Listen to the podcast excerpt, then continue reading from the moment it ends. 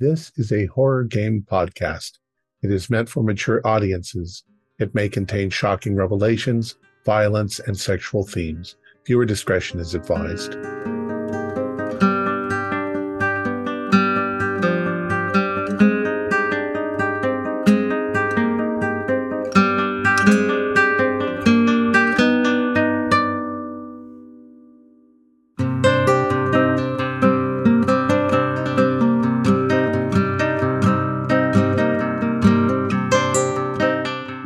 Investigators, and welcome to our video podcast, Into the Darkness, where my friends and I play the Call of Cthulhu role playing game.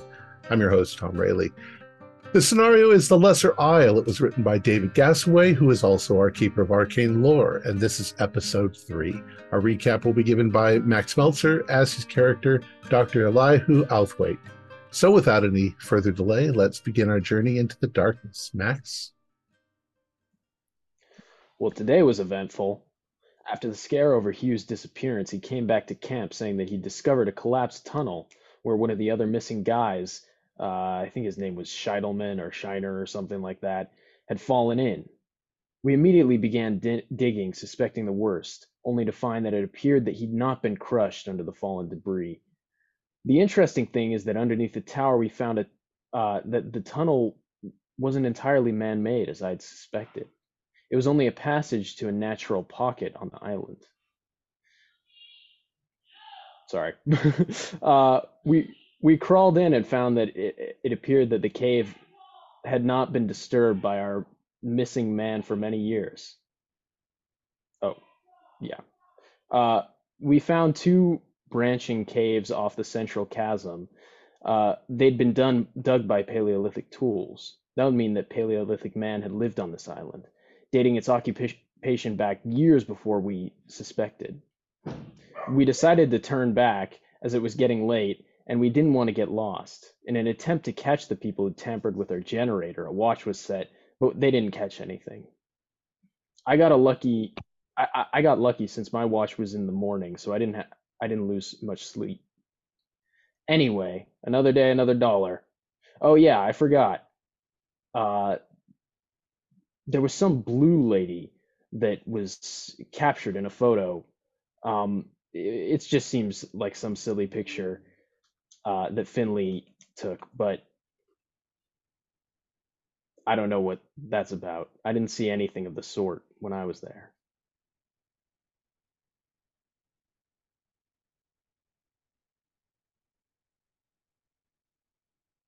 All right.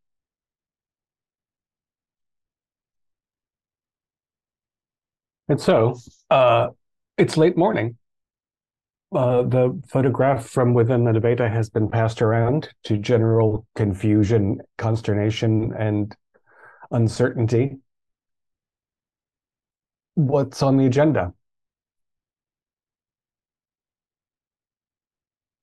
Lillian, do you think you'll begin um, moving the wiring around to get light into that into the Talayot cave, or if if it's decided that our objective is to further explore it, then yeah, I'll get I'll try to get some wiring and some lighting in there. Some sort of switch between the two. But I'd be looking to Meisner and maybe Outhwaite a little bit, asking, you know, is that is our intention to explore this further? And if so, then I can get us some lighting. All right. Then that's what I'll be doing all day, probably. Um, to pack a uh, a lunch for our exploring expedition uh, of sandwiches. Keeper, does the the I mean, so looking at the photo of this blue being, um, I mean, does it look like it should be able to fit down here? Like, uh, the, you know, the the photograph is is a little bit jarring because again, the figure it's got the right morphology to be a person, but it's doesn't have a visible face. If if it is facing the front, and its position would suggest that it is. Uh, it's it's human size, so it Okay. would crouch inside that structure the way and uh, the way a human would. But nobody saw it come out, and we only the only real the only impression that you have that it's blue is from Fisher. Mm. because in a black and white photograph, a shiny, palish thing could be any color. No, that that totally makes sense. Um, I, you know, wasn't thinking black and white, but that definitely makes sense. Are, are are we only seeing the morphology of what would look like a human being crouched over, no face, or are we seeing like is it tall and lanky? Does it have ears? It if it weren't for the sharpness of the shadow behind it from the flash, you would think it was blurry because while it has the overall shape, it doesn't have the details. There aren't Okay. really five fingers on each hand. There isn't really a, eyes and a mouth, but there are kind of depressions as if, you know, imagine a, a, a realistic wax figure of a person Ah. that sat in the rear window on a sunny day and got real soft kind of situation. But it's standing. and definitely arms and legs. It's definitely standing Yeah. bipedally, and and the and the limbs are you know the the angle of the of the four parts of the limbs is as if it were a human being. I mean, if it were bigger, you might think it was a person like under a silk blue sheet, sort of, Right. right? But I- it's I, I keep wondering, you know, there's this uh this thing where we we tend to see patterns that aren't really there. I, I wonder if uh you know a, a, a puff of evening mist or uh, just a, a small cloud, not something that if normally you were looking at it, you would really notice it, but when the flash hits it, it suddenly appears solid. I, I can tell you, Doctor, I am convinced that I saw this thing. Now, I initially I thought the same thing, but it photographs don't lie. Photographs don't lie. Uh, do you think uh, this is enough flashlights? And he's like grabbing as many as he can from the camp. You guys, uh, like, because you guys are going to have to illuminate the whole area down there. Yeah, it's going to take quite a bit of lighting. Yeah, great. Watching uh, Lillian kind of uh, help set up the or get the lighting ready. Uh, I'm looking at the amount of, I guess, wiring that's there, and wondering out loud if how far that's going to allow us to go inside the the the cave because there we're still at least. I, I know we're not super far away from the cave entrance, but we're still a little bit. And then we have to go up and over the wall, if I remember right, and then down into the cave. So, how far can we actually go into the cave and still have light? yeah. Um, With all of that in the way, probably not very far. Should I run to town and see if I can find more light bulbs and you saw uh, the town this morning. They don't have light bulbs. They don't have a hardware store. They don't have electricity. They're Hmm. um, if they're lucky, because you you were told that the farmers market is a regional hub, and that mean they might mean they're important enough that there's a telegraph office somewhere in town. But it's not. You're on. You're in the rural part of a small island in the Mediterranean. They don't.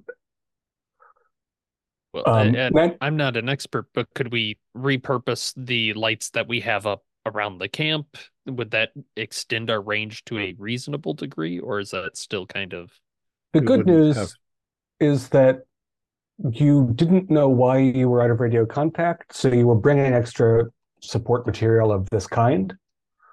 So you have roughly twice as much as was anticipated a need Right. for, but that was only 80 yards total. Because you were basically, you know, there's the the three monuments next to each other and they're outside, and that's what you were looking at. So you could definitely get this string of lights into the into the the flat area you you crossed into and then you might have to snake them down one channel and if there's nothing there then take them back and you're not going to be able to add on to them Uh, you're going to be dealing with oil lanterns and and flashlights if there's anything of note Hmm. now it's also not strange to just deal with oil lanterns and you know it's 1925 Right. we don't expect to have Still a familiar technology at the time. you know Well, Yeah. uh, that sounds what I I'm gonna make sure that we have those set up because I am raring to go, folks. It, you know, chop chop. Time's time's cooking. Let's get down there. Well, I mean, I, I agree with you. You know, I, I'm not saying I'm looking forward to, you know, going down there, but, you know, it is somewhat exciting. But looking at Finley, how many flashlights do we have? Do do we have enough? If if that light does go out, I'm not saying that it will, but just in case. you know you've got a a, a, a, a crate of a dozen and some people Oh, brought okay. personal ones so So we so But- probably but- at least one for all of us if we need wanted. the, Yeah, oh. the problem is 1925 battery technology and right. light bulb technology it's they're not these things Right. We should at least tie off a piece of rope and take it with us so that if the lights do go out and we're suddenly in the dark, we can take a hold of the rope and find our way back. Sure. I don't Very good idea. anticipate a lot of turns and twists though, or or branches, but Anders puts up behind is like we're, going to be a good deal more cautious than that. I mean, we're going to be moving only in pairs. We're going to have everything roped up. Uh, luckily, what we've seen so far is actually once you're down there, so far it's looked fairly level, and we haven't seen anything like a big erosion or a cliff face or something that indicates. But who knows? Uh, Roland, are you able to figure out based on where the uh we re- went into the tunnel, the direction towards the uh uh what's it called the Naveta? I should be able to when we go down there. I I didn't go down when when you all went down.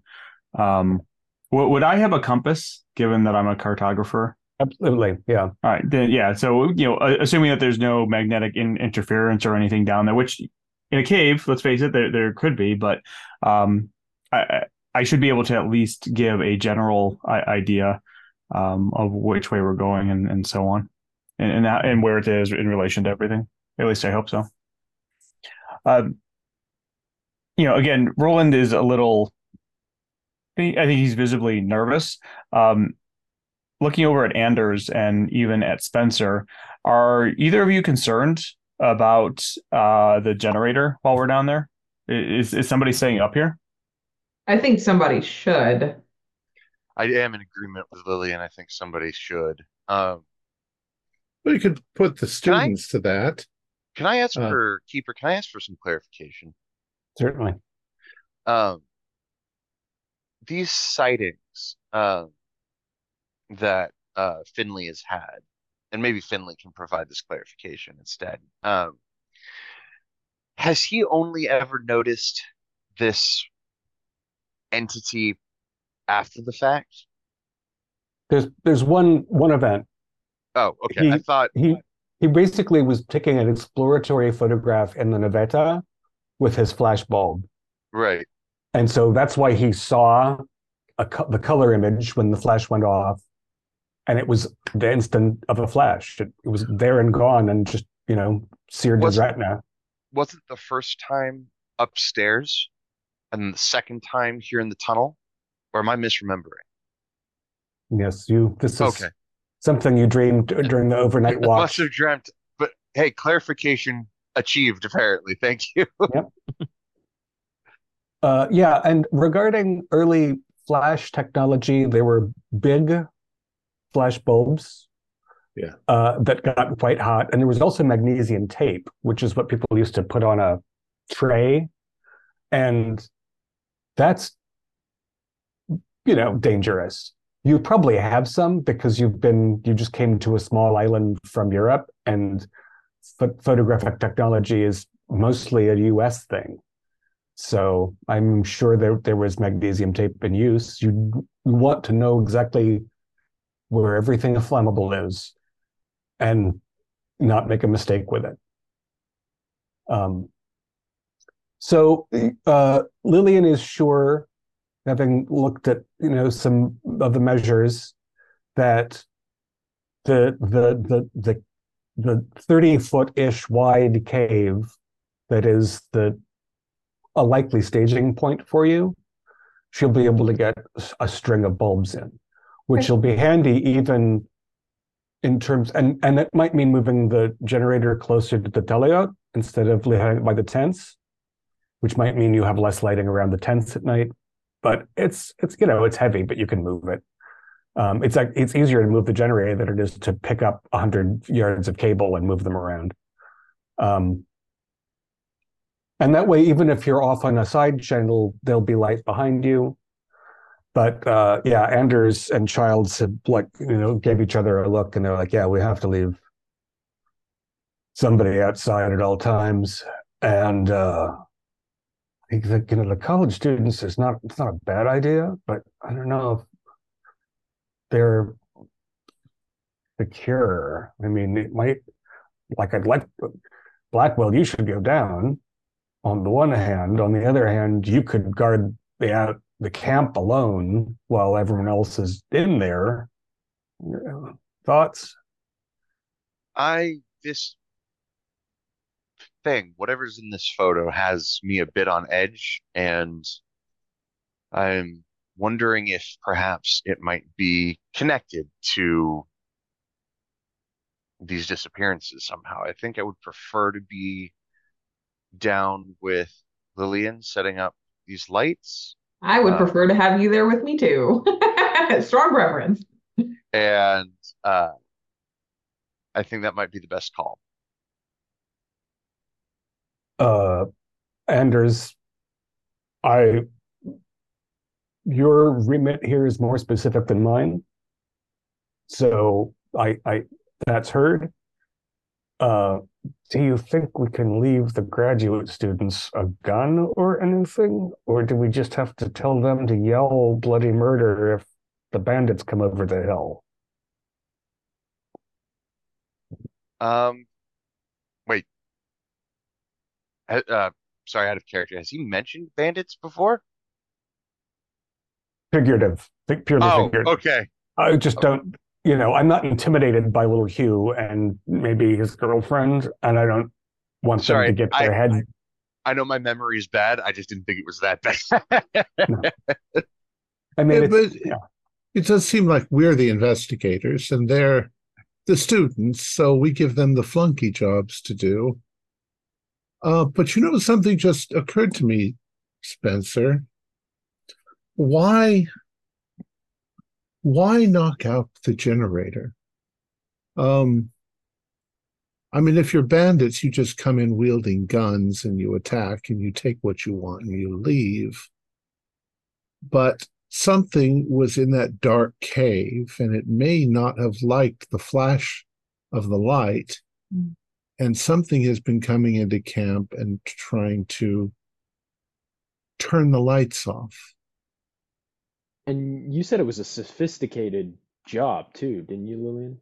Yes, someone knew what they were doing. Well, uh, what about the uh, the two that left the camp? Have we considered they went and got uh, things? Perhaps they're trying to beat us to the punch. But why May- turn maybe out the they saw lights? signs. Don't don't let Meisner Oh. hear you say that. Uh, t- to s- Sabotage. Yeah, but yeah, exactly. They know exactly where it all is. They they know exactly what to do to make people want to leave. It's it seems obvious. it's definitely a motive. Um, but Finley, I mean, you know, I've never been one much for Penny Dreadful tales, but I mean, look at this thing. You have this on can on you know on a photo. Like this, this is not a question of whether or not this creature exists. Exactly. The Um, first of many, I hope. well, let's not get ahead of ourselves. Uh, I guess I'm just uh just concerned like if I guess what I'm trying to say, sorry, this is a bit above my regular pay grade. Um but if this thing is some kind of ground dweller and we're up here busy banging around running generators, which was basically a confined explosion. I mean, is it possible that our actions are disturbing this thing? Probably scaring it. I mean, we're probably giving it the fright of its life. It's evaded notice for so long. It's it's probably more scared of us than we are of it. So that's my point. We should get down there and put our best foot forward. I'm still upset about the generator.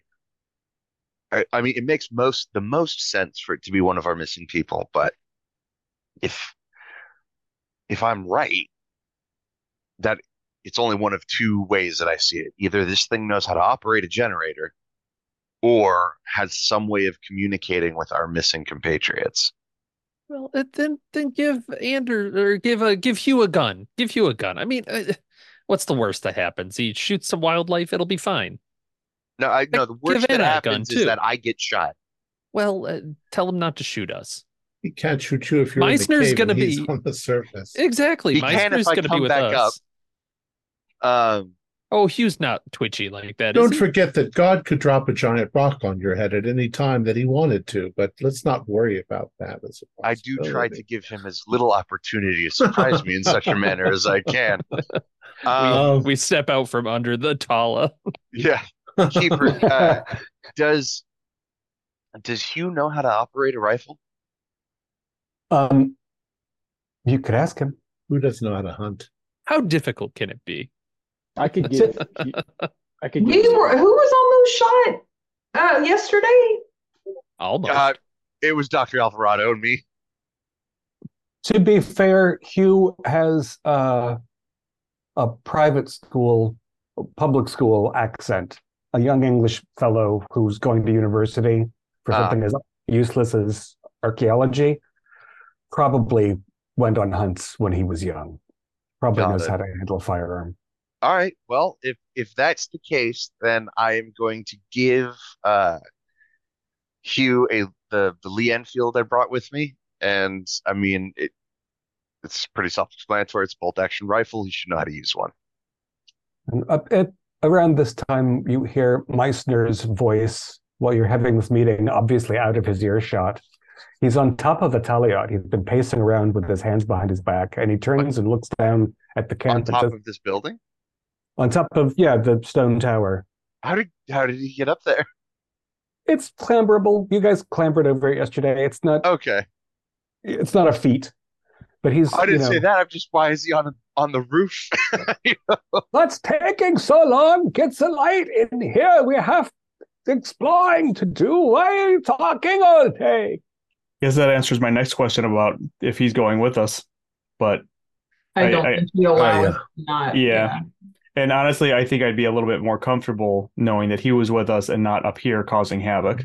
As weird as that sounds. No, I get it. That makes sense. Roland, I mean, do you want to be trapped in a confined space with this gentleman? No, but I also don't want him up next to the uh the generator with only the likes of Hugh uh guarding it. Fair point. So I'm going to take my Webley and one of the torches that Finley has, and I am going to leave my Lee Enfield in the hopefully capable hands of Hugh.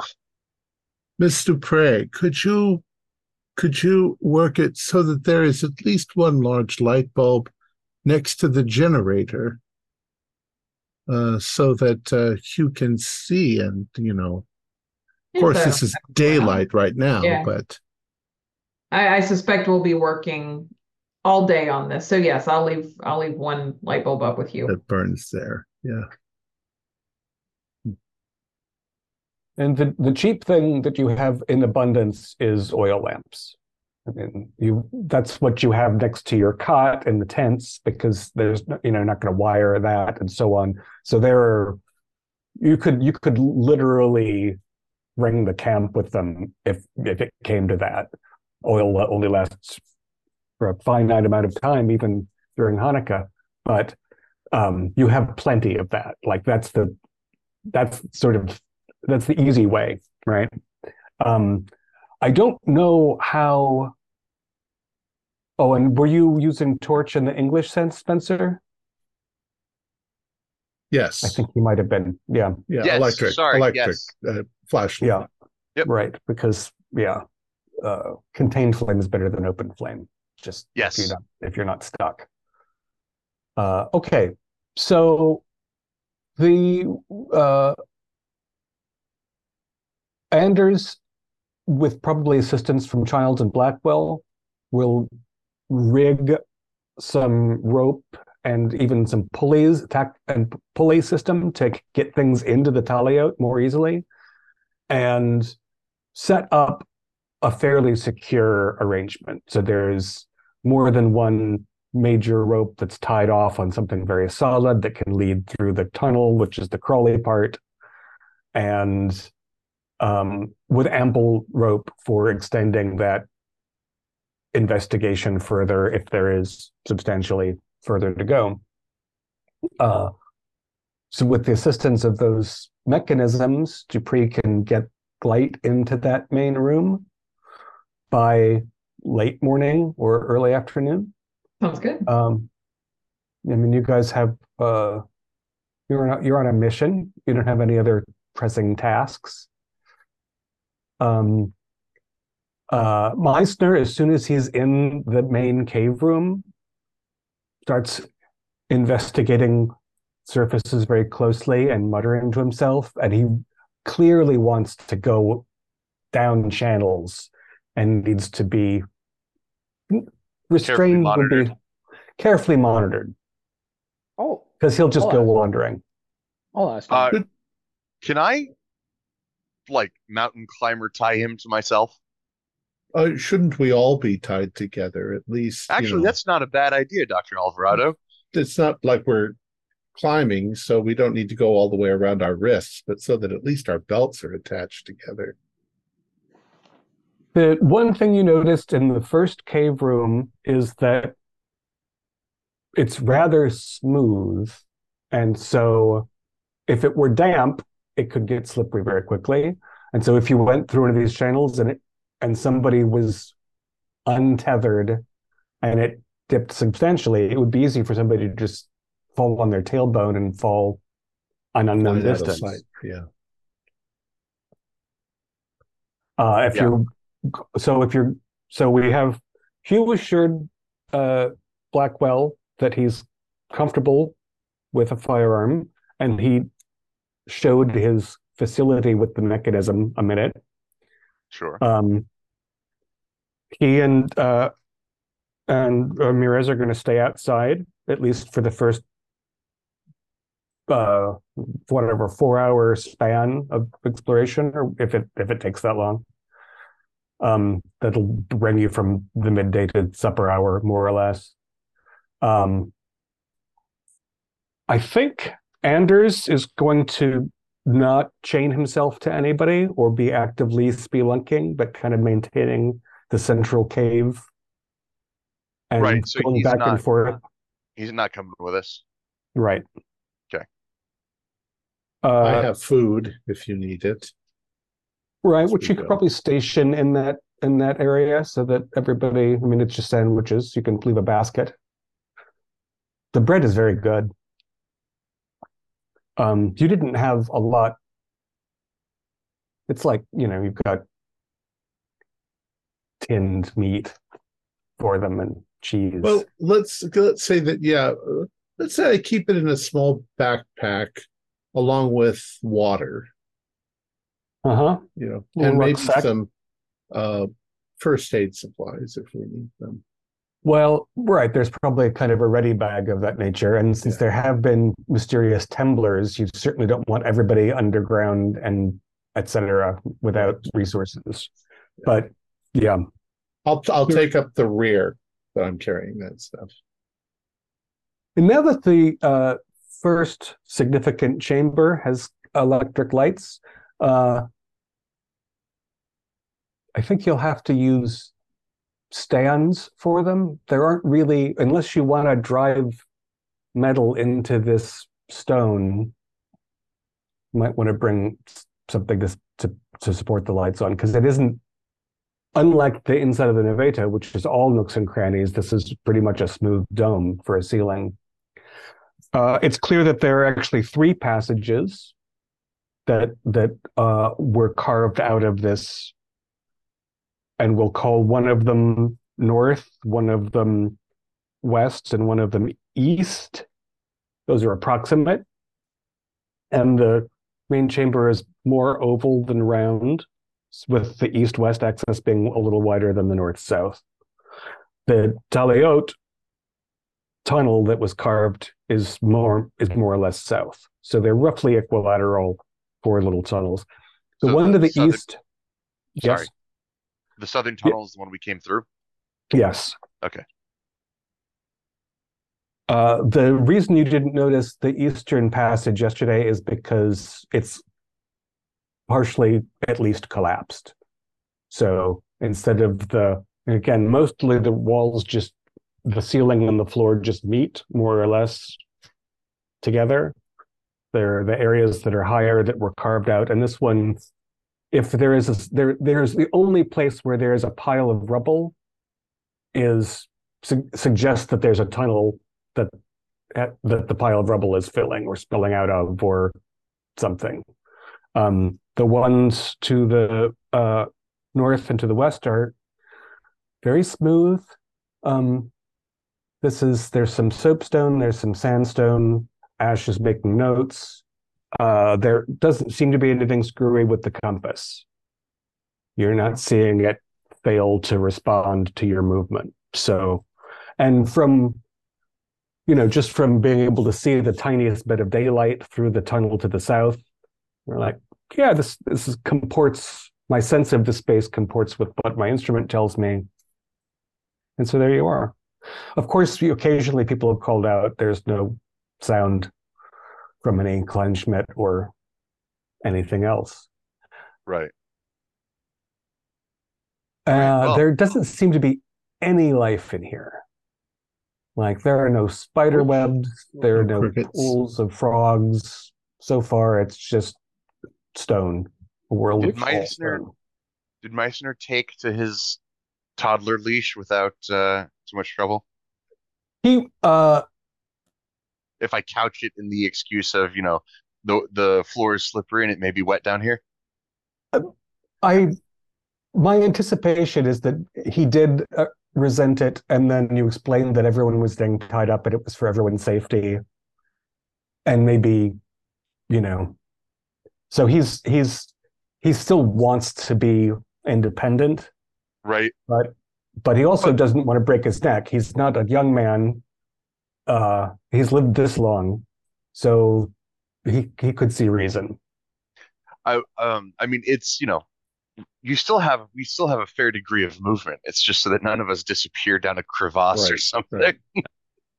Well, I'm So- afraid that uh, this rope going around is a bit like buckling a, a kid into a seatbelt for Finley because that means it we're going now, right? Like, okay, everybody's prepared. We should go.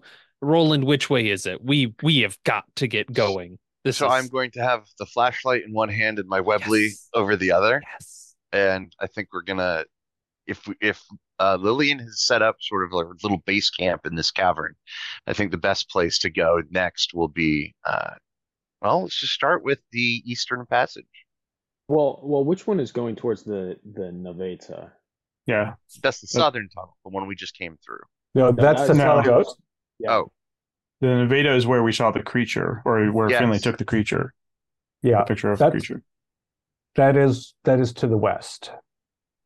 Let's that might that be way the widest arch too, so it's not unreasonable. So, think- Blackwell, are you on? You're taking the point then? yes, sir.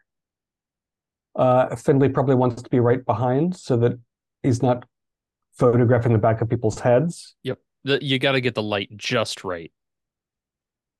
Uh, and you probably have a camera and a lantern That makes because sense. Because if he's using a flashlight, you want a more general. Yeah. So who's gonna?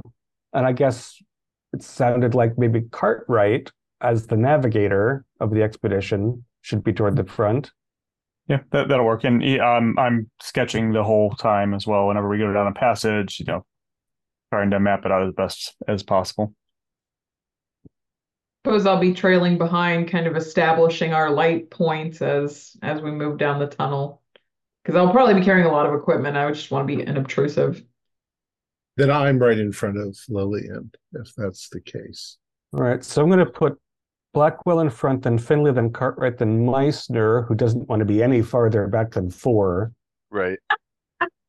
and then Outhwaite, and then Alvarado and Dupree. And other people will take other options. Uh, since since Lillian has to stop occasionally to attach a light, is she tied to the rest of us, or is she? Since she's in the back, if she starts sliding, we can just grab her. I don't.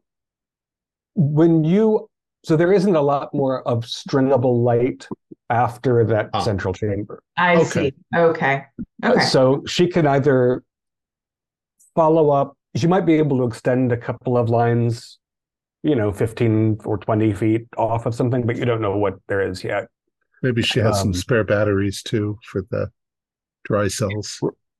Yeah, you could also be placing lanterns as long as the surface Yeah. seems, you know, acceptable, Then that's what I'll do if the line doesn't string out that far. just so that you have continued visual. Yeah. So I'll be your pack mule. I've got food and water, but I probably, you know, I've got a handful of lanterns on each side too that you can just keep taking as we go. Thank you, Dr. Alvarado. And I'll- I'll start humming a ditty as we're going. I'll turn around to Alvarado and say, you know, what I learned from my time in Chichen Itza is that the first four people, if they step on a pressure plate, they get taken out. If you're fifth, that's the perfect spot. No, Excuse me? unless unless the pressure plate uh, causes an avalanche back there, in which case we're all trapped. Well, Uh, you can't plan for every contingency. As I'm leading, uh, and keeping an eye out both for natural slip hazards as well as any Indiana Jones-esque um, rolling boulder traps, uh, I've elected to give myself a spot hidden roll at 39. So I've just made it by one. Uh, the uh, the carved component, the channel between the staging room, we'll call it, and what appears to be natural cave is eight, ten feet. So a lot of work for ancient people hitting rocks with rocks. Right. Uh, and it's and it's pretty close. With none of most of anybody with a size above 50 can't stand up straight. You don't have to crawl, you just have Do you have to move down. Oh. Um, and then that uh, leads to what looks to be a natural cave formation that is smooth as if it was carved by water in ancient times. Uh, it extends from the doorway of the tunnel. There are some like thin fingers of tunnel that go into stone to the right, and then it's opens out into a place that's comfortably walkable.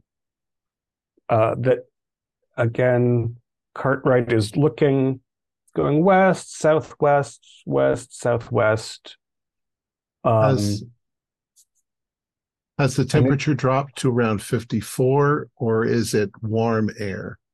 Which might be uh, springs or something underground. it's it's. Gosh, I wonder how good a how fast was a thermometer carried loose? How how long would it take? I mean, you could, it's cooler. It was cooler in the in the first cave, and you could still see sunlight. I wonder how long you'd need to get a good measurement. Um, I wouldn't say you're getting anything like warm breeze. I would say it feels cavey Okay. uh, and it's it's very you know it, you were aware as you're placing these individual lights that it's very dark And is it windy at all? I mean, if it's a gigantic cave system, it would be windy because caves It's- breathe. it definitely it definitely it's again there's a little bit of Little bit. dankiness to Yeah. it so there might again be yeah channels Oh. that are that are open near the sea or during some tides. We smells mostly go clean. underwater. Yeah. If you um if you were to open an oil lantern, you would see a, a ruffle in the flame, not strongly directional though. Hmm. So not what you'd call a breeze. Okay. And that's the most sensitive instrument you have. Yeah. For that. Uh, so you proceed, I assume, cautiously. And after meandering west southwest for 30, 40 ish feet, and I assume Cartwright has graph paper out and is occasionally taking some kind of spot measure and probably marking the floor or the wall. Yep. Um, you uh,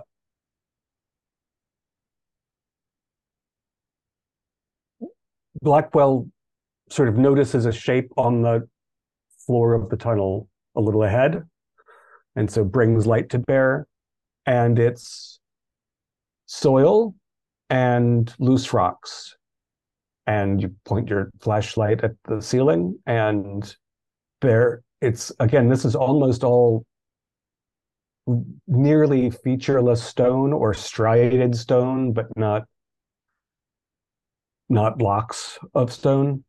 Here there is uh, a clear crack with paler stone showing and and then rough surface. See, the tunnel's about 12 feet high. And yeah, you can see the carved out rocky, dirty area that fell either during one of the temblors or for some other reason. Um, Roland, would you give me a cartography roll to see how precise you are? Sure.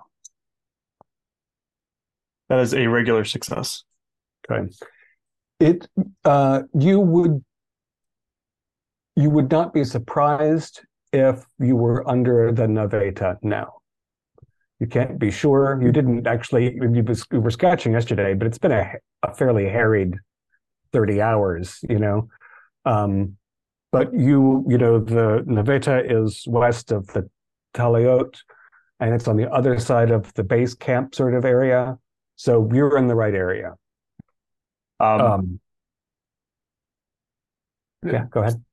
uh, so looking up, pointing up to the, is it a, a crack or a hole on on the ceiling?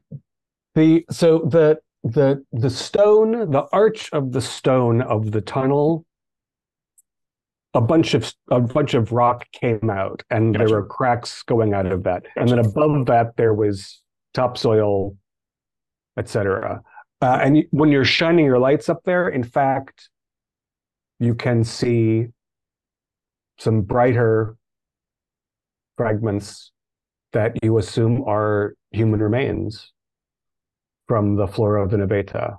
There's just, you know, a, a bit of a rib or an ulna sticking out. And, you know, Finley kept talking about a smallish hole, an animal style hole in the Naveta. Maybe there is one, but how would you see it shining up, you know, a light into a black place with dark above it, etc. But it matches up. So yeah, I, I think we're th- this should be about where the Naveta is, uh, pointing to uh, above and, and the dirt. Finley, how how, uh, high do you think your uh, blue person can jump? I was just, uh, yeah, I don't. I mean, he seemed kind of tall, but that would be pretty high up. It sounds like I'm looking around for any like good launching points that you could, uh, like grab on and crawl into somehow. Uh, in addition to the hole being kind of small, r- rather small for him to squeeze through, uh, yeah, he'd have to have at least a strong friend boosting him up there. Maybe, maybe it would make more sense for there to be three, if that. No, that makes sense. There Or- wouldn't just be one; it'd be plenty. or the or the the thing left through the entrance that you used when no one was looking because it's not as though there was a watch being kept That's Although- probably it. Yeah, that makes sense. But I mean, it's there can't just be one, right? There's probably like a, a whole society of them down here. Otherwise, they would have died out long ago. Nothing like people don't live forever. This is the problem of course with the nonsense about loch ness. There's only one of these creatures. That is not the way life operates as we know perfectly well. Life is an organizational whole. But i'm not finding anything i need here. Are we what are we stopping for very long? No, It's a we're whole other- uh, well. If we point up to the bottom side of the Naveta, does the remains interest him at all? Uh, what is interesting is that we do have to be cautious in excavating now that the, this hole is here, because I assumed under the remains there would just be island, and instead there's under the remains there's a tunnel and also in the tunnel a hole, but mostly it's not so big that we would fall through. I think. All right. Well, shall we continue on? Yes. Uh, Yeah, go go go. I, all of you are slow, semi-competent. Is but we haven't come to the. Is this the end of this particular branch? You said that there were fingers off to one side, and I'm assuming those are behind us now. The the the first fingers are behind you, um, uh, but as you if you step around the earth and rock, and it it kind of looks this mess like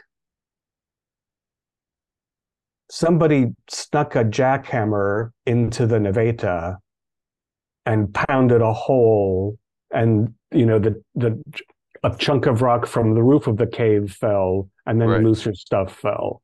That obviously isn't what happened but that's the kind of mess that is on the cave floor. So big chunks of rock at the bottom smaller pieces of stone and soil and, piled up and other than that bone up there, we haven't seen any indication of human presence. No glyphs scratched into the walls, or the the uh the roof of the cave isn't sooted over as if people had fires Right, in here okay. or torches uh no the only man-made marks you've recognized are are the the tunnels that were that were bored between one cave and another uh and even their rubble is gone although the, again, uh, I don't know. Didn't the ancients believe that uh, tunnels led down to the underworld? That's certainly what the Mayans believed. Um, and the Mesoamerican people, I mean, they don't have anything to do with this culture, though. I, I, it's a common theme. Yeah, much closer to Greeks and uh, and uh, what we now call Italians. Uh, there's uh, Hellmouth, uh, which is, breathes sulfur out and dangerous gas that uh, was uh, another significant Mediterranean uh, myth. That's the river Tartarus. Uh, is from they didn't know that they were getting gas that made made them unwell. Yeah, and all of Greek Greek myth, everything is down, down. We're not going very down, though. I want to be descending into ancient, more ancient times. And Well- why we keep stopping? Meissner, what's your opinion on this? What are you looking for? I'm looking for the oldest artifacts that are down here. Uh, ideally, uh, the proof that there were civilizations here older than the Talayot, older than the Taula, and possibly a seed uh, influence that affects cultures all over the Mediterranean. Looking for something other than smooth rock walls. Why are we stopping all the time? I, I mean, who am I to argue? I'd say we keep going. Yeah, I, I'm right with you. Well, uh, Roland, you seem to have a good sense of direction down here. Where shall we investigate next?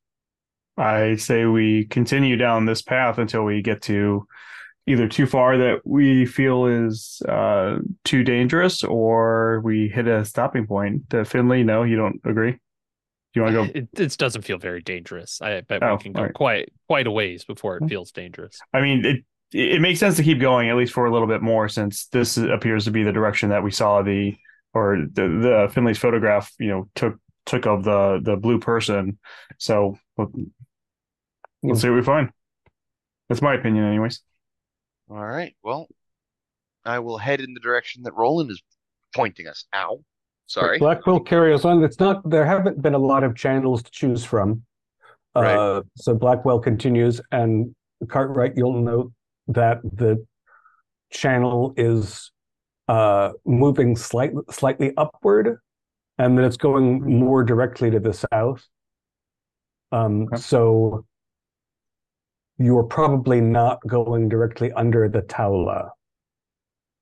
Okay. Um, I'll, I'll make sure to let everybody know that as well.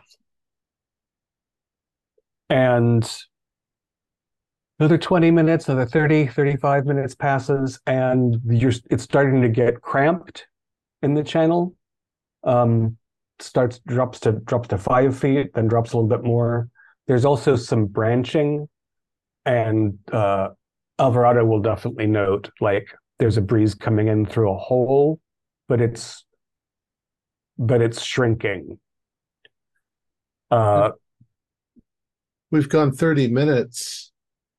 Do you think we're getting any closer to the ocean? As we are on an island.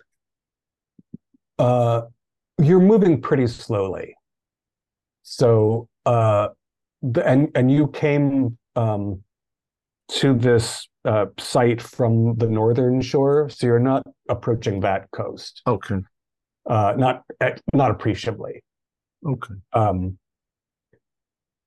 uh, another another little while and uh blackwell can't walk any further ahead he has to crouch and then and and meissner starts to get very fussy because now he's pointed now it's small and he's in the middle and All right.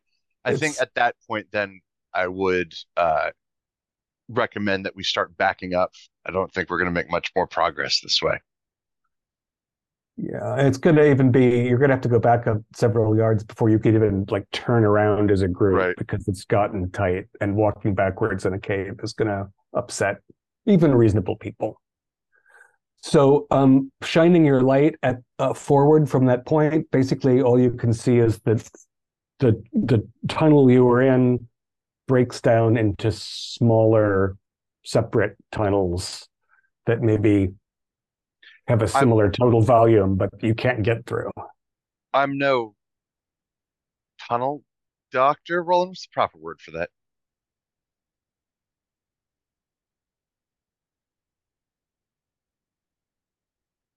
Why did I not call No, for a that's right. spelunker? Yeah, that's right. No, tunnel doctor.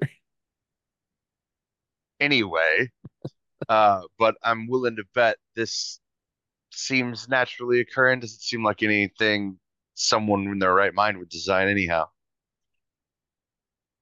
Uh, all right. Well, I think this is as far as we go in this direction. Um, Roland, I'm assuming you're mapping this place. Did we miss anything? Um, I mean, the, the like earlier in the tunnels, the like fingers that went off, they they weren't big enough for everybody to go down, were they? Were they more like, yeah.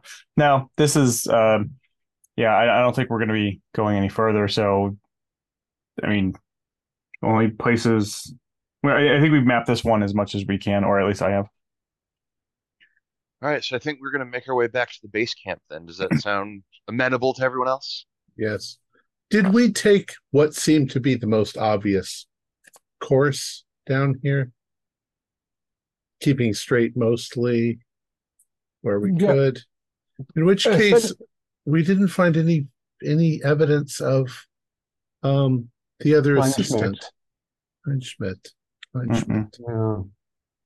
Not the first sign that of recent passage or any of of his materials and even without a light, he could have felt his way down this corridor away if he was disoriented or something, but no sign. What's happening? It's a real mystery. You Yeah. want some sandwiches, some water? Anybody need anything? I think we're doing, or at least I'm doing all right. Can't speak for everyone else, but I think um We can have a picnic when we're outside of the ground, for God's sake, Alvarado. just about to say I think Meissner's getting a bit antsy. So let's uh let's make our Doesn't- way back to where Don't you Lillian's at. feel the air is close down here? I don't. Uh, do they have? Do they have bats on this island? Does anyone know? Can I turn We haven't my seen any flashlight alive. on him? Like, can I look at him? Mhm. As he's is he just having like claustrophobia effects, or is there is he like I don't know, I guess turning blue? Given how impatient and unreasonable you have seen him be, this doesn't seem out of the ordinary. Okay. Uh, he certainly isn't. There's no physical transformation evident. Right. Okay. Uh, yeah. So you guys sort of wiggle around a little bit until you can reverse your order. Um, and uh, and make your way back to the central chamber. And um, how many photographs did you take, Finley? Uh, none, because he's waiting for that great blue whale. uh, when you get back to the center, uh, Carol, Ash, and Frank Childs say, oh, thank God you're back. Anything to report? I, Looks like there Uh, was some kind of uh there's a cave system that runs under the end thingy. Um Mm. and, and he's gonna look at uh Finley or Eli and be like, what was the name of it again? Nevada. Nevada. Sorry, the Nevada. Yep. Uh some evidence of remains or something, but um looks like part of the ceiling got dislodged, but nothing uh nothing too exciting. Um Meissner's getting antsy, so I figured we'd uh check out another branch here before we stop for lunch. Has Uh, everything been okay up here? Yeah, I, uh, Ash, Ash seems a little bit of a jumpy type herself, although again, maybe it's working with Meissner. She says, about 10 minutes ago, I half thought I heard a shot fired, but it was only one. And um, and Childs spoke to Anders, and Anders called out, and Hugh answered. So I, maybe I just heard I don't know a rock fall somewhere or something. Um, I, we, um, also, I'm sorry. I'm sorry. Go ahead, finish. What were you going to say? So I, I, you know, as uh, uh, given my field of study, I'd like to go and and and uh, see the cave a bit myself. Now that you've checked it out, it's safe. Uh, and Childs has agreed to accompany me, so we'll be two. Did you leave lanterns behind? I was going to ask, do we have any extra lanterns? Yeah, there's a path of lanterns. Um, do we have any extra for this new path we're going down, or are we pretty depleted at this point? There's some resource management to be done. You won't leave the entire path you just went down lit, but if you want to eat a sandwich, Carol and and Childs could bring a couple of those out to set It you was up. more like if we were out, I was going to go check on camp. I don't like the Yeah, I idea also want to check on camp. gunshot. But if you've got it, Blackwell, then you can go ahead. Yeah, I feel I, I feel like I may be expressing an overabundance of caution, but uh, things are getting weird on this island, and I'd like to go see what he was shooting at. Would we have used an interesting system if we were leaving oil lamps along the way as we went? When we finally got to the point where we figured we can't go any farther, we would go back to the next junction, collecting the lamps as we went, and then maybe put one in the middle of the path, telling the people there's nothing that direction. That's brilliant. You know. I like Well, that idea. Right, but there was no branches when we were going down the west tunnel, right? It You was basically fingers, a straight so- shot. Well, the figures were just like cracks in the wall, or um, Were there any other tunnels? There were there it was uh you did not make any diver, there were no diversions. There were Okay. there were smaller smaller channels that you couldn't get into But no, only. no So other you- tunnels going away. Okay. Right. Well, that makes it easy then. Forget what I said. Yeah. Although I think collecting most of the lamps as you leave makes sense anyway. Yeah. You're not going to leave. There's You're not going to leave them just to burn out. Although a couple, because again, having a little bit of light in the distance gives you gives you a sense of d- space that is helpful when you're rather than just having everything go back to to fully dark. Uh, so, So- do we want to rejigger the group for the next?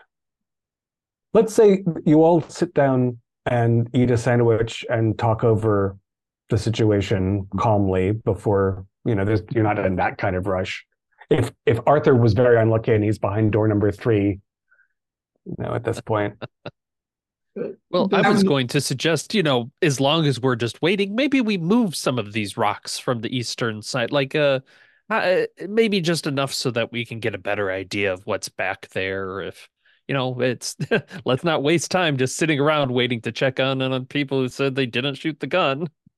Yeah, I think I think Spencer and I are probably gonna go check on camp regardless during the break.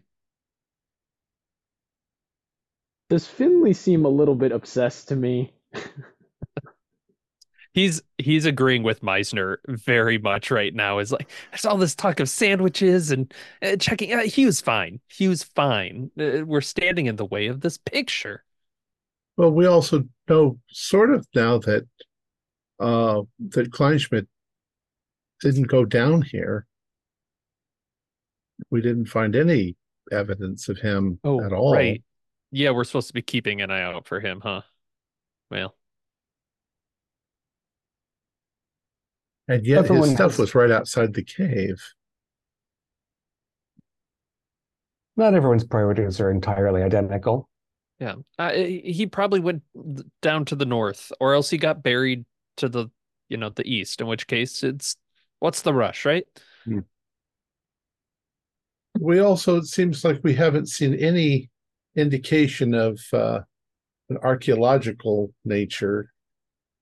You'd expect that closer to the entrance than you would deep down inside, I would think. That I find incredibly odd. Yeah, well, And no, no animals, no bugs, no crickets. That seemed odd too. I was almost afraid there was poisonous gas that was killing off everything.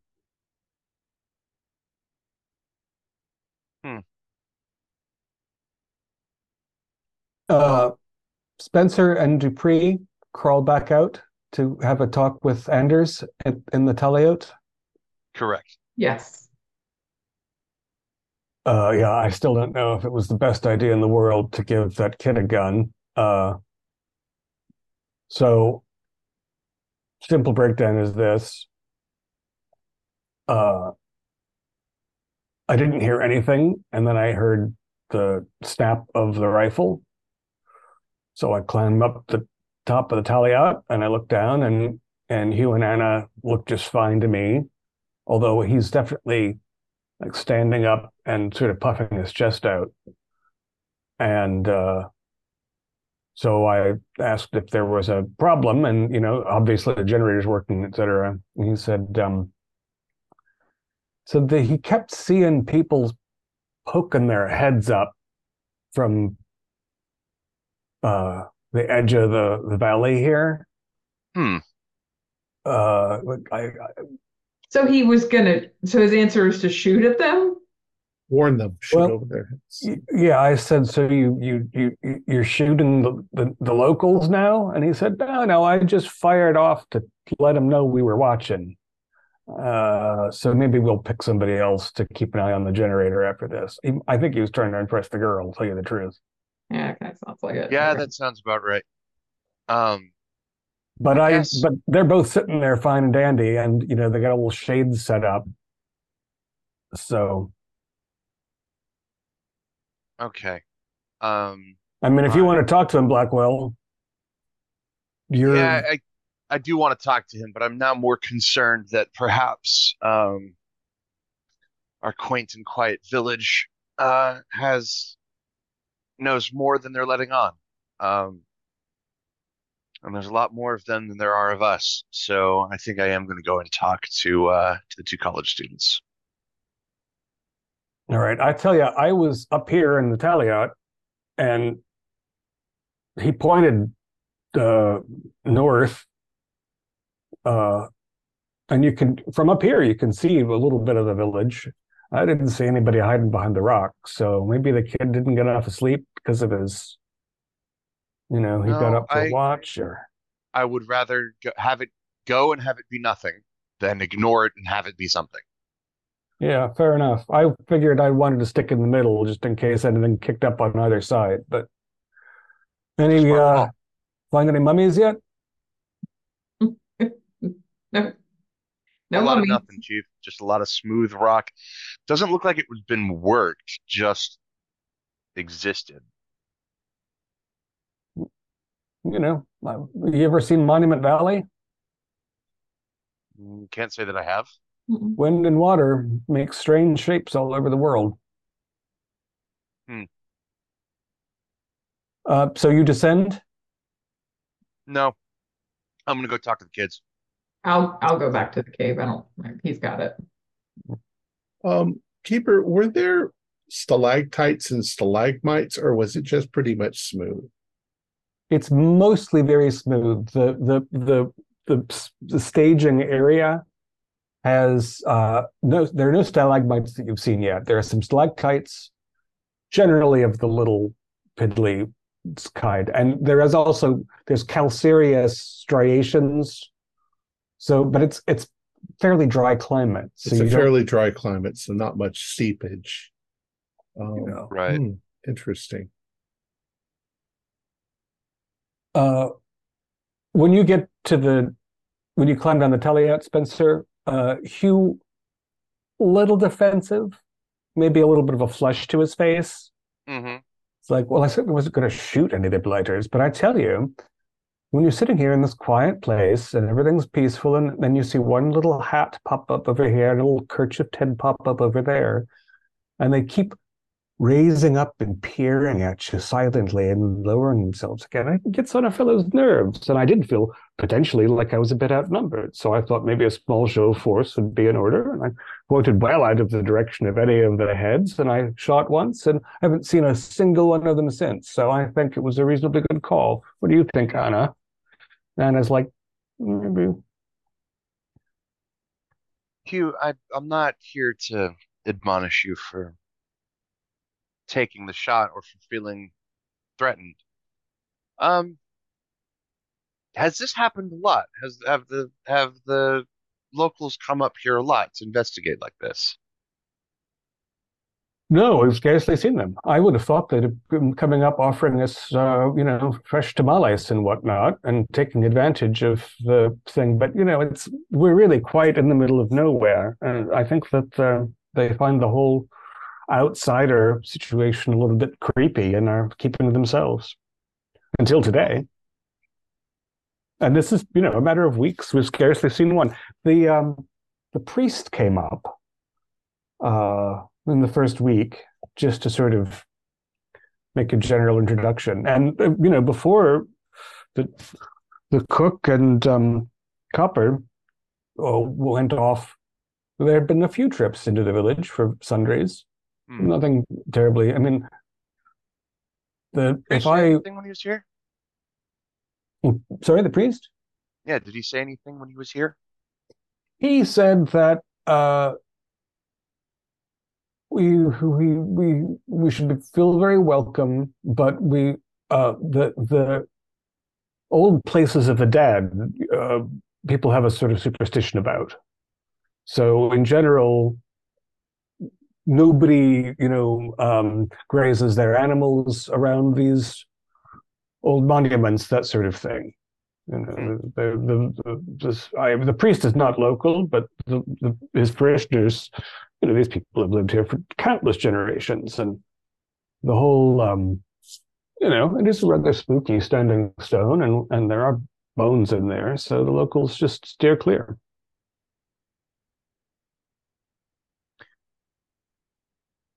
Again, um, I might be acting with an abundance of caution, but if they're going to be poking their nose in a bit in our business, all of a sudden the situation has changed. I want to know why. Um, so Hmm. what I what I'm going to propose to Hugh is that he actually, uh,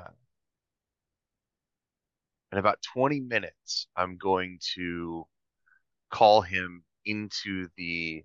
Uh, I keep wanting to say Tabaclair, but that's not the right word. Um, I need to write it down. Uh, Into the tower. thank you, into the tower. And um, I want him to come running in like we'd have made a great discovery or something. And then I want him to wait with me inside this building. And I want to see if we can spot through the door anybody approaching the camp. Basically, I want anybody from the outside thinking that we, you know, that something has been found or something is going on, and that now all of our attention is in the tower, and this would be a perfect opportunity to come down and do something nefarious. Hmm. And uh, Anna's like, do I have to get a part in this drama? Yes, you should come with you. All right. So you're gonna yell out Eureka, and then we're gonna rush up the side of the talayot as if to leave the camp unguarded. Correct. All right. And then we're gonna peer over the edge. Uh, is there not a doorway we can look through, or is it into the Talayot and then we have to go down that way? Yeah, Uh, it's, it's up and down. my mistake. I mean? I uh, uh, I could hide in the Naveta, and you could call, and Anna could go up to the tower, and then I could watch from the door there. Better idea. Why don't you do the calling from down here and I'll go hide in Naveta? Um, As you will. I don't. I mean, it's been a few minutes. Sorry, haven't to not to split the party, but like if while we're busy doing tunnel stuff, suddenly everyone's gotten a lot more curious about the camp, I'm a little concerned. Um, so that yeah, I'm gonna go hide the Naveta. I'm going to recover my rifle uh from Hughes and uh going to load around another round into it and grab some more. Well, no, actually that would be obvious. Um so I have five in the rifle and an additional five in my pockets, and then my Webley and spare ammo. So I'm gonna go hide in the Naveta, uh, if that's at all possible. Sure. Uh, it's uh, you could only see the very faintest, the you know, bright Mediterranean sun, small entrance you have to crawl through, thick stone walls. So Mhm. there's like blinding sunlight right here. There's Right. diffuse sunlight right here, and then everything inside is almost pitch. And it smells like cool earth. Is there? I don't know if there's a mechanic for this, so forgive me. Um, being a military man, uh, does this idea sound crazy? Like, does this idea make sense to Spencer that he's doing this? Does that does Sure. that make sense We a can- question to ask? Like, Let's let's let's have an idea roll. That's sure, that is the mechanic for that. Um, okay, I got a oh, uh, I got a one. Wow. Um, I don't know that I can make it that good an idea, but uh, it the only thing the flaw you see in that plan is that you heard that somebody from the top of the tower didn't see any locals around. So they're probably not within hearing distance if they were being very sneaky. So a hidden stakeout is probably the stronger part of the plan. And Eureka, Eureka is not the most sound part of the plan, just because they might you might not there might not be anything to catch with that bait. I found, I think in the first session, that overlooked position, hmm would that be a legitimate stakeout point? Is that stealthy or is it just high? I'm up on a hill and everyone can see me? I don't think Am- it's or am I I chasing this idea to death and we need to move on? we will um, let's establish that you want to find a hidden spot that you Yes. can watch camp from and then you can leave Hugh not armed and dangerous to the local population. There is enough greenery that you can find a you know you can find some tall grass with a low tree and ensconce yourself where you can keep an eye over camp while not being readily seen. Perfect. Does that sound Works for me. All right. Thank you. Sorry, I hope I didn't get too hooked on that and drag it, drag us off into the sticks. You're you were you were trying to keep everyone alive, Yeah. which is which is funny because we're playing Call of Cthulhu. So inside, uh, Dupree returns, having you know, un- with the understanding that Blackwell's going to be off the party for the moment. Yep. Um, and uh, Ash has uh, gone with Childs to check out the tunnel that's been explored. There's a couple of lights left for her. She just want, you know, she wants to look at the formations. Just curious about the geology of the situation. Uh, Meissner has like had half a sandwich and three cups of coffee from the thermos, and he's getting sweaty and weird, uh, and wants to get get a move on. I, I have to agree. I, I know we could wait. Well, but we looked in the other tunnel and there was no danger whatsoever. I, I'm sure just a small jaunt to the north wouldn't hurt us. What do you say? Sure. I say. All right. Wonderful. So is Elihu taking point now that uh, I guess so. I'm gone? the only one with a gun, but I don't think there's anything down here, and if there was, I wouldn't want to Yeah. shoot it anyway. So Are we still all So- tied together? I'm sure that you dismantled that. I mean, they went upstairs for one thing. But if, is that the plan? Are you gonna are you gonna rehitch? I'll look to the others and be like, "That's kind of too safe for my style." But if you guys want to do that, I think it was slowing us down, and it was very hard to turn around when we got to the end. I didn't want to be I mean, if- tethered. Yeah, i- If we're only going a little bit, then I, I think we're okay. yeah, If if it starts to get too dangerous, let's stop and redo that. yeah. So, so Elihu in point, then Fisher, then Cartwright, then Meissner, then Alvarado, then Dupree. Yep, that sounds good. Uh, head out, flashlight, flashlight and gun in the front. I'm guessing Elihu. Um, yeah, I, I won't have my gun out. I, I honestly, I am not worried about anything here. I mean, I I'm haven't not seen any violent critters person. left. Yeah, I'm not, I'm not even like a violent person or anything. So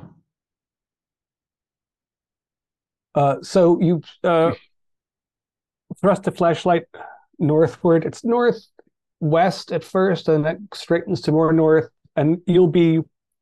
This is a this is a narrower, taller channel, but it's otherwise similar, quite smooth. Uh, it's a little. If it were damp, it would be slippery, because the floor isn't flat; it's curved. Um, but it isn't damp, at least at this elevation. I mean, the air outside is quite dry. Uh, so you're flashing your light and you're moving steadily, and this tunnel begins to decline. Uh, maybe half as steep as a standard staircase. So between the curve and that descent, you have to keep an eye on your footing but it's fairly narrow, so you can have a hand against the wall if you want as well, just to steady yourself. And as you're shining the light before you step, again, you're not going to step over a precipice or into a pile of lard or anything. You're looking before you're going, which makes it slow, which makes Meis- Meissner fussy. And it does, you know, because the walls of this passage are a little narrow, it feels a little close, a little claustrophobic. You know, you can you're aware of the heat from your oil lanterns because you're all right in there together. When you say that it's narrow, it's we wouldn't be able to go two by two down. It's it's a one by one type narrow. Yeah, you wouldn't be able to, you could touch both walls at the widest places with your outstretched hands, and sometimes it's a bit narrower than that. It feels a little more like a crack in the earth that was washed out than something that was bored by water all the way. Ceiling isn't pointy, but it's it's tall and thin. Okay. Uh, and so let's see. Cartwright, you'll be keeping track of the elevation. You're losing what? A couple of feet in every 10? Three feet in every 10 feet. And Okay. it, there are bumps. But when you think about the outside and its relationship to the monuments, it seems like you're going underneath the ridge that lay north of you. Like when you first saw the camp, you came up over a ridge after, you know, you were on a ridge when you got shot at, and then you went down into a gully and you came up to another ridge, and then you could see everything before you. You're probably right underneath Blackwell, actually. It's hiding in a shrub. Um, So so going going north from where we started, we'd be going under the camp and then beyond it. Is it Uh, is that what I heard? camp, yeah, camp was camp is basically between the Talayot where you entered and the Naveta. Oh, okay. All right, all right. So this and so the the the, the main cave is just north of that or Gotcha, okay. north east of that. So now you're heading um you know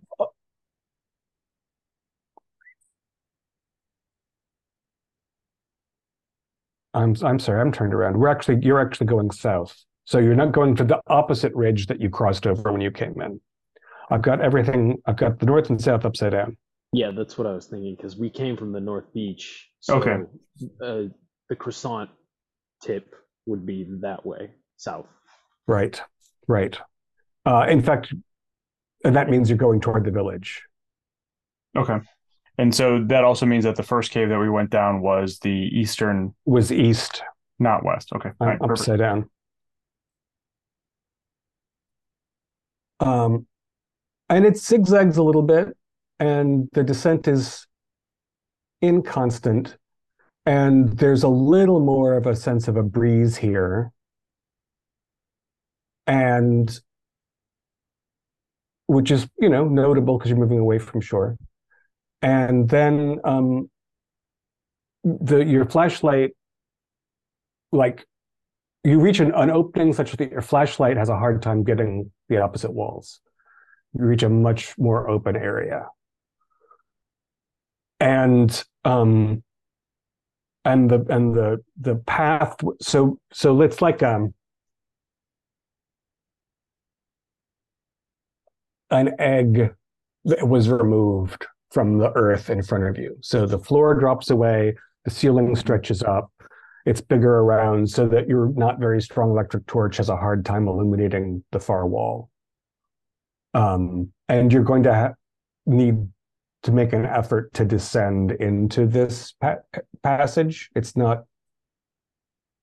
You're going to need to tie off ropes and make an make a some climb rolls slash a task of it to to get Meissner, et cetera, down. And it's kind of hard to see all of it. It's just it's you know the much it's a much it's wide open. He called out for Kleinschmidt. Kleinschmidt, if you can hear us, make a noise. Does the voice echo around the room? It does. Your voice reverberates, and the, but there is no response.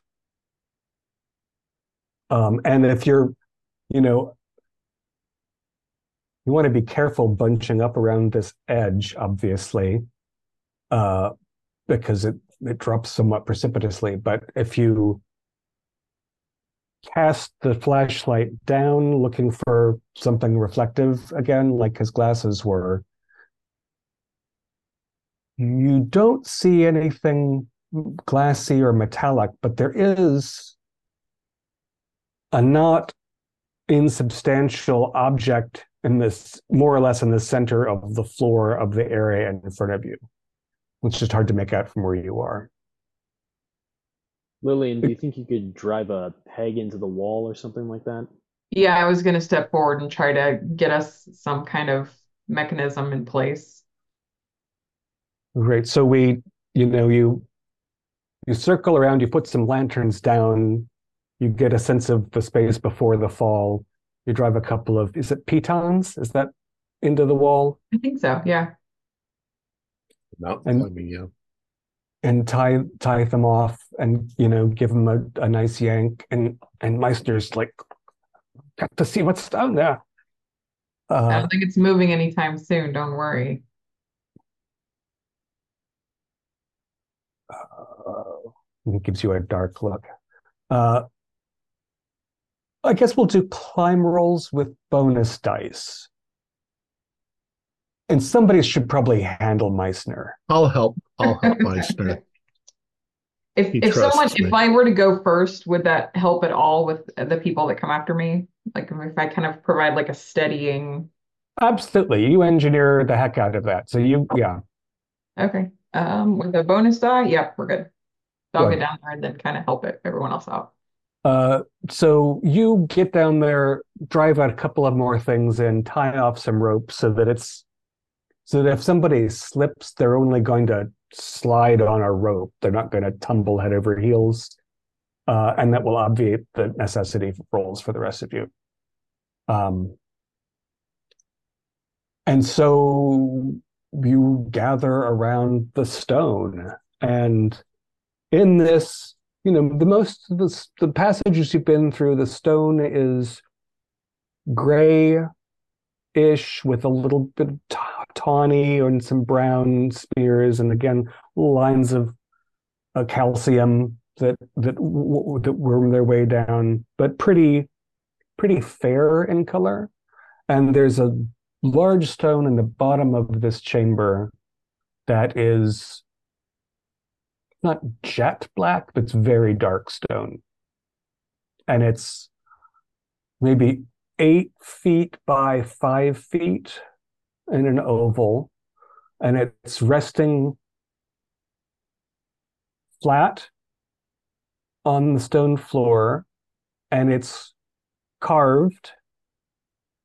And it's also split cracked through, like lightning struck it or it fell to where it currently is, because it's basically in two massive pieces, but they're massive and you could run your hand between the two halves.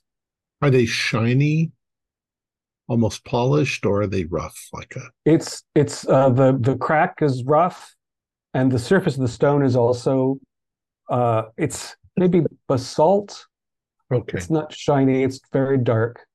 And uh, you should, uh, you're almost certain to uh, correctly identify the language that is inscribed on it. Oh, so there's words on it. Yep. Do I need to roll? Yes, let's, let's have a let's have an edgy roll. Oh nine. Brilliant.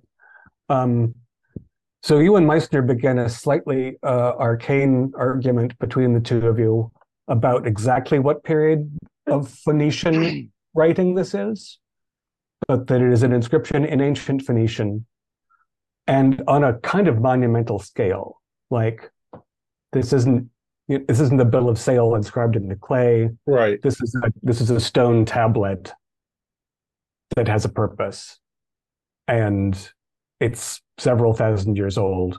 And Meissner is Rumpel still Rumpelstiltskinning around, like skipping and clapping his hands with glee because there's no basis for this object. I, I'll pull out the bottle of champagne I brought just in case. I, I- stand in front. I, we need to get a picture Yes. of this. This is Take Yeah. lots of- yeah. Yeah. Uh, you'll need um, to improvise something, Fisher, to get a good overhead.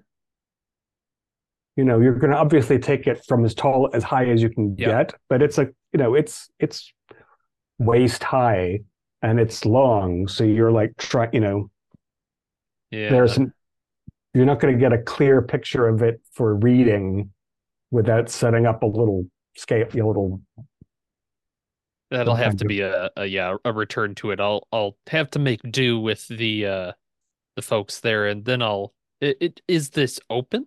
Like, is it a uh kind of sarcophagus kind of feel being split into, or is It- it a a it solid doesn't- piece? It appears to not have an inside. It appears to have Okay. been a, a tablet, not a box. Okay.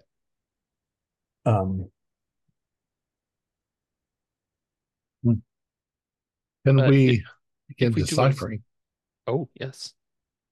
uh, you can. You'll definitely need reference materials that are in camp. Yeah. So you'll, you'll be copying it down, and you know, again, Meissner will be like, you know, arguing with you about whether that shape is just like that or just like this. But you know, it's a it's it's one of those ancient uh, vowelless writing systems that's related to the others. It's you know, it's it's in you'll have the materials at least to be able to phonetically reproduce it, if not exactly describe what it means, depending on what the vocabulary is like. Um, anybody, uh, I guess Elihu, I would like a spot hidden from you.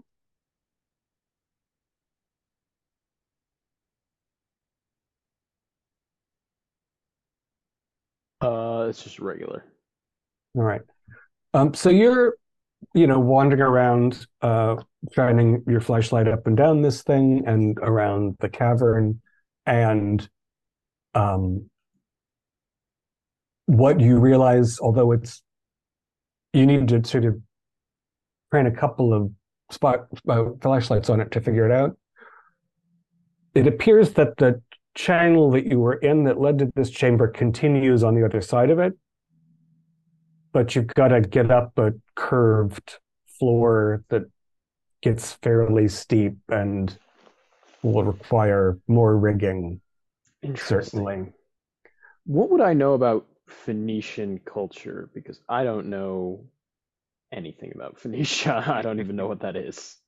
Uh, they were a seafaring civilization, sort of on the cusp of the development of the Fertile Crescent and the religions and cultures of the Near East. About 3000 BC, very early. And and they you know uh yeah they pioneered naval technology such that they commanded the mediterranean for a for a decent period of time and you know they're considered evil pagans by the jews and then the christians and you know various other So, you know, um, basically everyone cults. else. It's possible too that their alphabet was the one that the Greeks eventually modified and adopted to make Greek. So then, in terms of the sea, the sea people that uh, Meissner was talking about, would these be the sea people or different? it's it is possible that that the sea people that are referred to in ancient Greek texts were a branch of the Phoenicians, if not the the main civilization. So your name's going to be on some good papers. Like this is a this is a deal, um, Oh, and you. And you haven't gotten to the end. You're just on en route. Jeez, I had to sacrifice at least five porters to, you know, pressure plates and other traps before I got something this good last time. Jesus. Incorrigible. Uh, well, uh, I suppose Lillian, do we do you have the you did such a good job of climbing back there. Can we continue down that tunnel? Like, I, I'm sure there's more to be there, maybe like living areas. Yeah, I'm like I'm I'm here to aid you guys. So if there's something you want to look at, I'll try to put something together, get us there. Okay. Um, sorry. Go on. Sorry. Go go ahead. Sorry. Uh, yeah, it's just it's it's logistics. It's just time. The, the the sound of you hammering an iron spike into the stone in this resonant chamber is really unpleasant. But also you, you know you might all be famous. Like this is this could be a you haven't gotten exactly the Tutankhamun gold angle yet. But uh, you know this is an underexplored area and you guys have made a significant find. Also it's not obvious how a stone tablet this size got into this chamber? Like, was it did it was it formed here, or did it? You know, it's there's there are mysteries to be solved. You, you said um, it looked like it may have even you know fallen. Is the ceiling far too far for our light to reach it to see if there's like a crack or anything in there? It's it's hard to get it's hard to get a complete sense of the shape because it is a pretty long reach for a pre-modern flashlight. But mm-hmm. if there's a hole, you don't see it. It looks like the same gradation kind of going around an arched roof or a domed roof. If it, yeah, you might be able to get also. Uh, there's certainly there's a decent chance that the Lenora had a crate of flares that came with you. You'll have to check base camp. No, you didn't have, you haven't stuck your hand in the crate, but that would show you the ceiling clearly. Um, and probably you're going to be doing more work in here. So, like right now, Lillian's trying to engineer a way just to continue on the path. But you know, for Fisher's photography and possibly for excavation purposes, you're going to be building in here, and that might involve a way to to get a better light around as well. Um, did you you rolled climb before, not engineering, right, Lillian? Um, I'm sorry, I rolled climb before engineering. Is that what you're asking? Rather than engineering, you roll oh, climb. Yes, I rolled climb rather than engineering. Apologies. So if if you'll give me an engineering roll now, it'll be just to decide how long it takes you to rig something across. Absolutely. Um, like one off, I'll spend the one point of luck to make it a success. Spend one point of luck to save a couple of hours because people are going to get jumpy. Can um, yeah. uh, not just professors, but people who were waiting outside to see whether you return as well. Uh, so essentially, after 40 minutes to an hour, Lillian's got a number of spikes driven to the wall and basically a rope ladder, primitive rope ladder uh, attached to it. So that with a little help from behind, even Meissner can get up without too much difficulty or uh, significant um, risk of life and limb. Uh, meanwhile, outside, Spencer Blackwell dying for one of those sweet, sweet black cheroots, but he doesn't want to give his location away. Uh, hasn't seen any heads popping up over the rocks. Basically, he's been looking at the back of the English fellow and the Spanish girl while they chat in the shade. Um, but uh, after uh, 90 minutes or so, uh, you do see a figure uh, from the from the direction of the village, um, and uh, it's a, a, a tall Finnish man, uh, obviously wearing um, priest's garb uh, and he's strolling toward camp without taking any notice of you. Um, and uh, when he gets to camp, if you don't interfere with him arriving in any way, uh, he'll um, chat with Hugh and Anna. Rather more with Anna than with Hugh because they're both native Spanish speakers. And while Hugh's competent, um, it's obviously easier. Yes. We're not hearing Mr. Blackwell. Hear me now? Yes. I am so sorry about that. Um, I was making the joke, uh, Hugh's not having a great time because speaking English at them louder doesn't work. Um, so I'm going to remain uh, sort of in position for the moment. I'm not about to shoot a man of the cloth just for, you know, going on a walk to see what the locals or, you know, what the new arrivals are doing. Um, and so you said that he just engages the two in conversation. hmm Uh, anything? I mean, is he acting strangely? Is there, you know, anything else occurring? Uh, it looks very polite. Okay. Um, Um, yeah. And if you if you were to succeed in a listen roll, you're far enough away that you would be hearing. brr, brr, brr, right. So Uh, I actually have. All right. Well, I rolled a 40 out of uh 40, so I just made it. yeah, it, um, it appears to be it appears to be more or less small talk. Uh, the notably the the priest doesn't appear to be angry, um, which Okay. was one possible outcome given that a firearm was discharged. Right. Uh, I think then I'm gonna.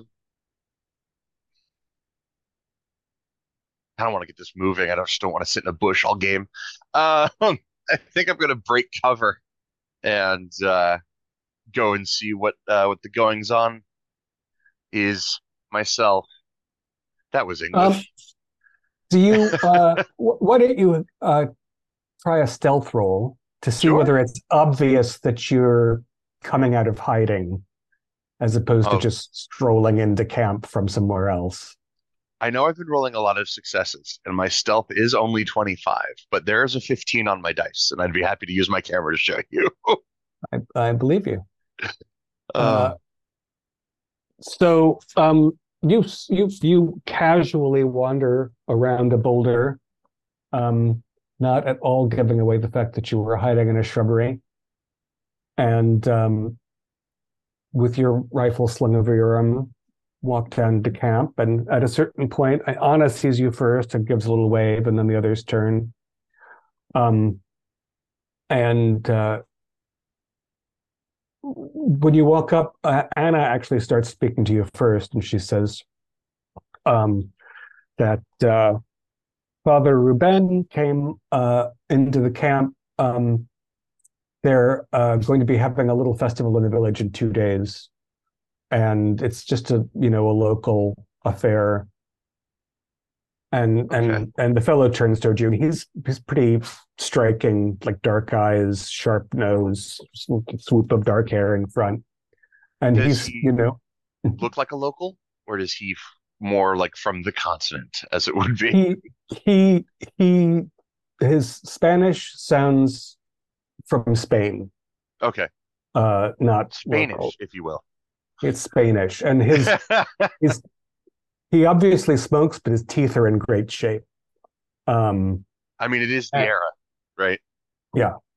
Uh, and he says, uh, "Yes, I, I see most of you are away on your uh, discoveries, but um, you know, I, you know, ever since the fellows bought the mules and left town, I feel like things have been a little awkward. Uh, and the mayor and I talked about it um, after your friend bought eggs early in the morning, and we thought, as a gesture, we would make sure you knew that you were invited to our little our little festival just the evening after tomorrow. Um, you don't have to come if you're busy, but we'll have some local cakes, and it's you know it just might be might be nice. Well, we appreciate the gesture, Father. Um, do you mind if I ask you a couple of questions? I, like you said, there's been uh, a bit of awkwardness that I'd like to get cleared up, if that's okay. Uh, sir, and he'll he'll he'll he'll you know he he will pause and say, "Sorry, I didn't introduce myself," and shake your hand warmly and gesture toward a camp chair and and you know sit down himself. Sure. Please. Uh, so, you know, we have obviously we are we are not local, um, and we are uh, my team especially the late arrivals. Um, don't really have a whole lot of context as to local custom when it comes to this site. Hmm. Is there any reason the townsfolk would be observing us for any reason? I from my from what I've been told, you know, they people don't graze their animals up this way, and the the site itself is generally avoided. But um, I feel like there's more typically when it comes to local custom like that. There's a story associated rather than just oh well, we just don't go there. I think it's natural that uh, some of the villagers will be curious, um, and and you know just have a look when they've got an hour free time at the strangers. We don't see people from very far away very often. This little village is a few hundred people, and it's the, the, the local market for a substantial area because it's just rural farm stands, a little out of the way places, and a lot of it's quite dry. So you present an enormous spectacle. Um, and as far as the site itself, my parishioners are beautiful people.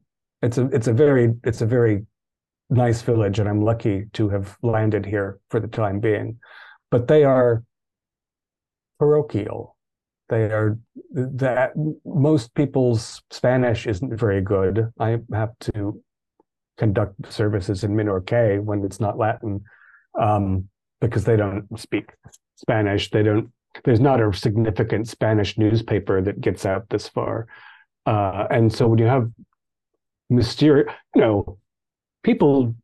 I believe people used to think that the the Colosseum was built by giants because they had forgotten their own history and it seemed too big a thing to have been built by mortal men. So I imagine this spooky stone tower and and the you know the table just has a, a bad local reputation. I appreciate the insight. Um, as I don't know if you've met the professor in charge of the site, but he seems well, let's just say I've met sandpaper that uh, is a bit smoother than that gentleman's dealings with most people. Um, so I'm trying to get some more information that isn't. Uh, I'm all washed out. I'm sorry. Um, Mediterranean sun. Yeah, some more information that is uh, perhaps locally sourced and not all from someone who is here for his career. Um, yes, I have, you know, even in the church, we have characters like your Professor Meissner. There are personalities who sometimes achieve remarkable things, but are not always the easiest people to be around or work with or happen for friend for. True enough, I've met my own share of officers that fit that description. Um, I guess what's this festival and celebration of? It's it's uh it's a it's a seasonal thing. You know, probably the real origin is lost in the mists of time. Uh, it's it's it's a, a feast day in the church, so we sort of just latch them together. But it's probably pagan. It's it's a much older local thing. Uh, oh, I, I get that. Uh, I'm just trying to again, like I said, we've we've had some strangeness happen here at camp, and I'm just trying to uh, assuage some of my soldiers' paranoia, if you will. Mm. Um, so I appreciate your your uh, your candor. Um, yeah, we are all very welcome. Uh, please tell the others. This this feast if, day wouldn't happen if, to if the professor happens to have an early nap that day and not come with you, that's all right too. I will see what I can do. Um, this feast day doesn't have anything to do with uh, Mother Mary, does it? Well, I mean, the, it is the the church is the Dama Sagrada. We we are not guilty of Mariolatry, but she's present in many of our rituals and doings. Do you want to roll psychology? Yes, I do actually. um, I'm the worst person for this, and if if this doesn't fail, I'm switching dice because someone swapped. Yeah, that's what I thought. Yeah, I got a 94. um, so uh, Father Ruben makes his departure shortly thereafter, leaving you none the wiser as to his intentions or nature. Sure. I've just been invited to a fantastic rural Catholic feast. That's right. Meanwhile, deep beneath the surface, uh, who's going up the rope ladder first? I will test my own structure. Mhm. Uh, Another climb? you already did the engineer for this. We're fine. Okay. Just be careful. Uh, it's a little tricky to use a rope ladder and an oil lantern at the same time. So there might be a lot of handing back and forth Right. and maybe some lowering and raising.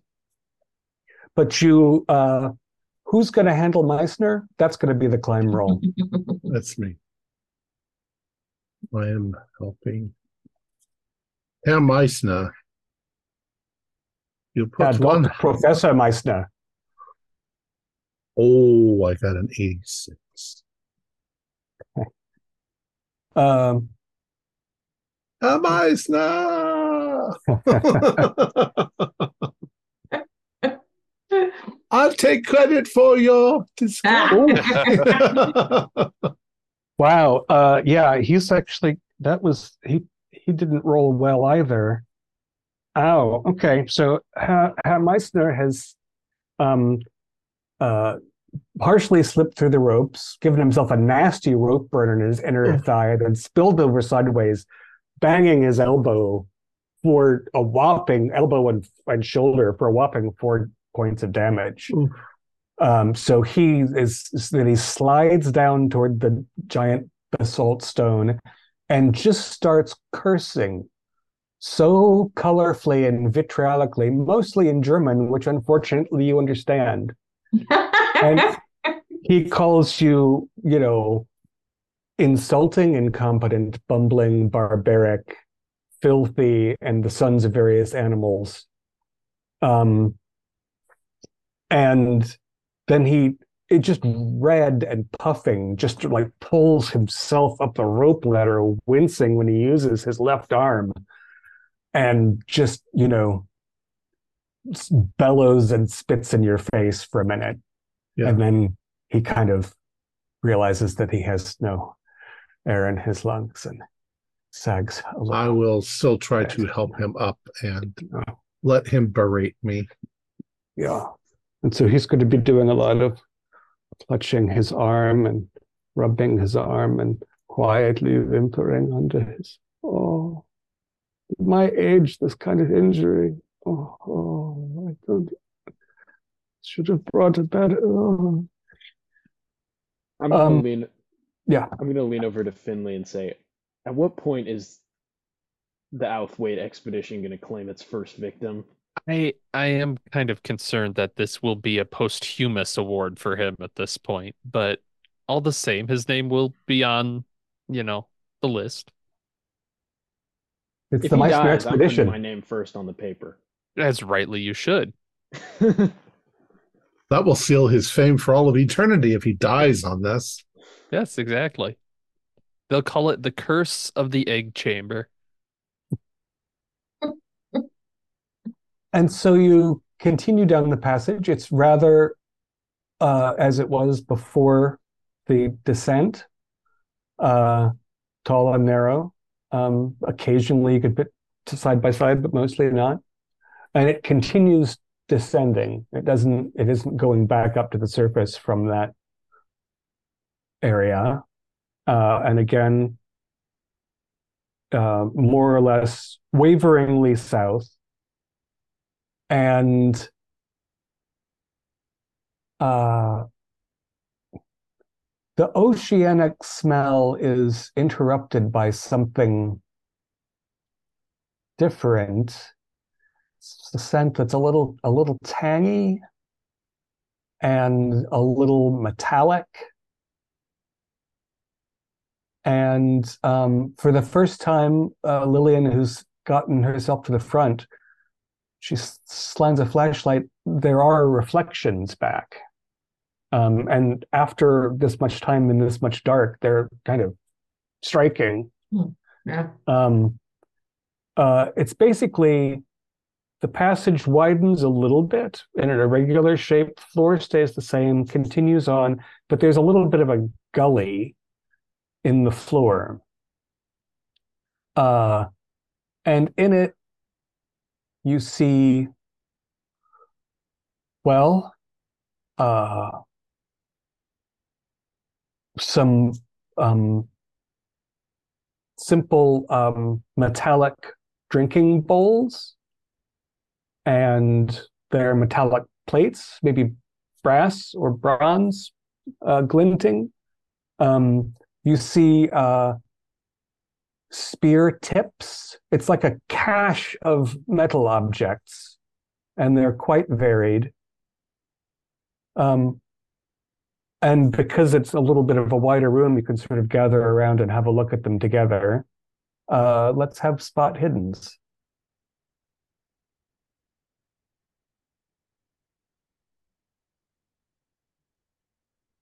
Got a hard.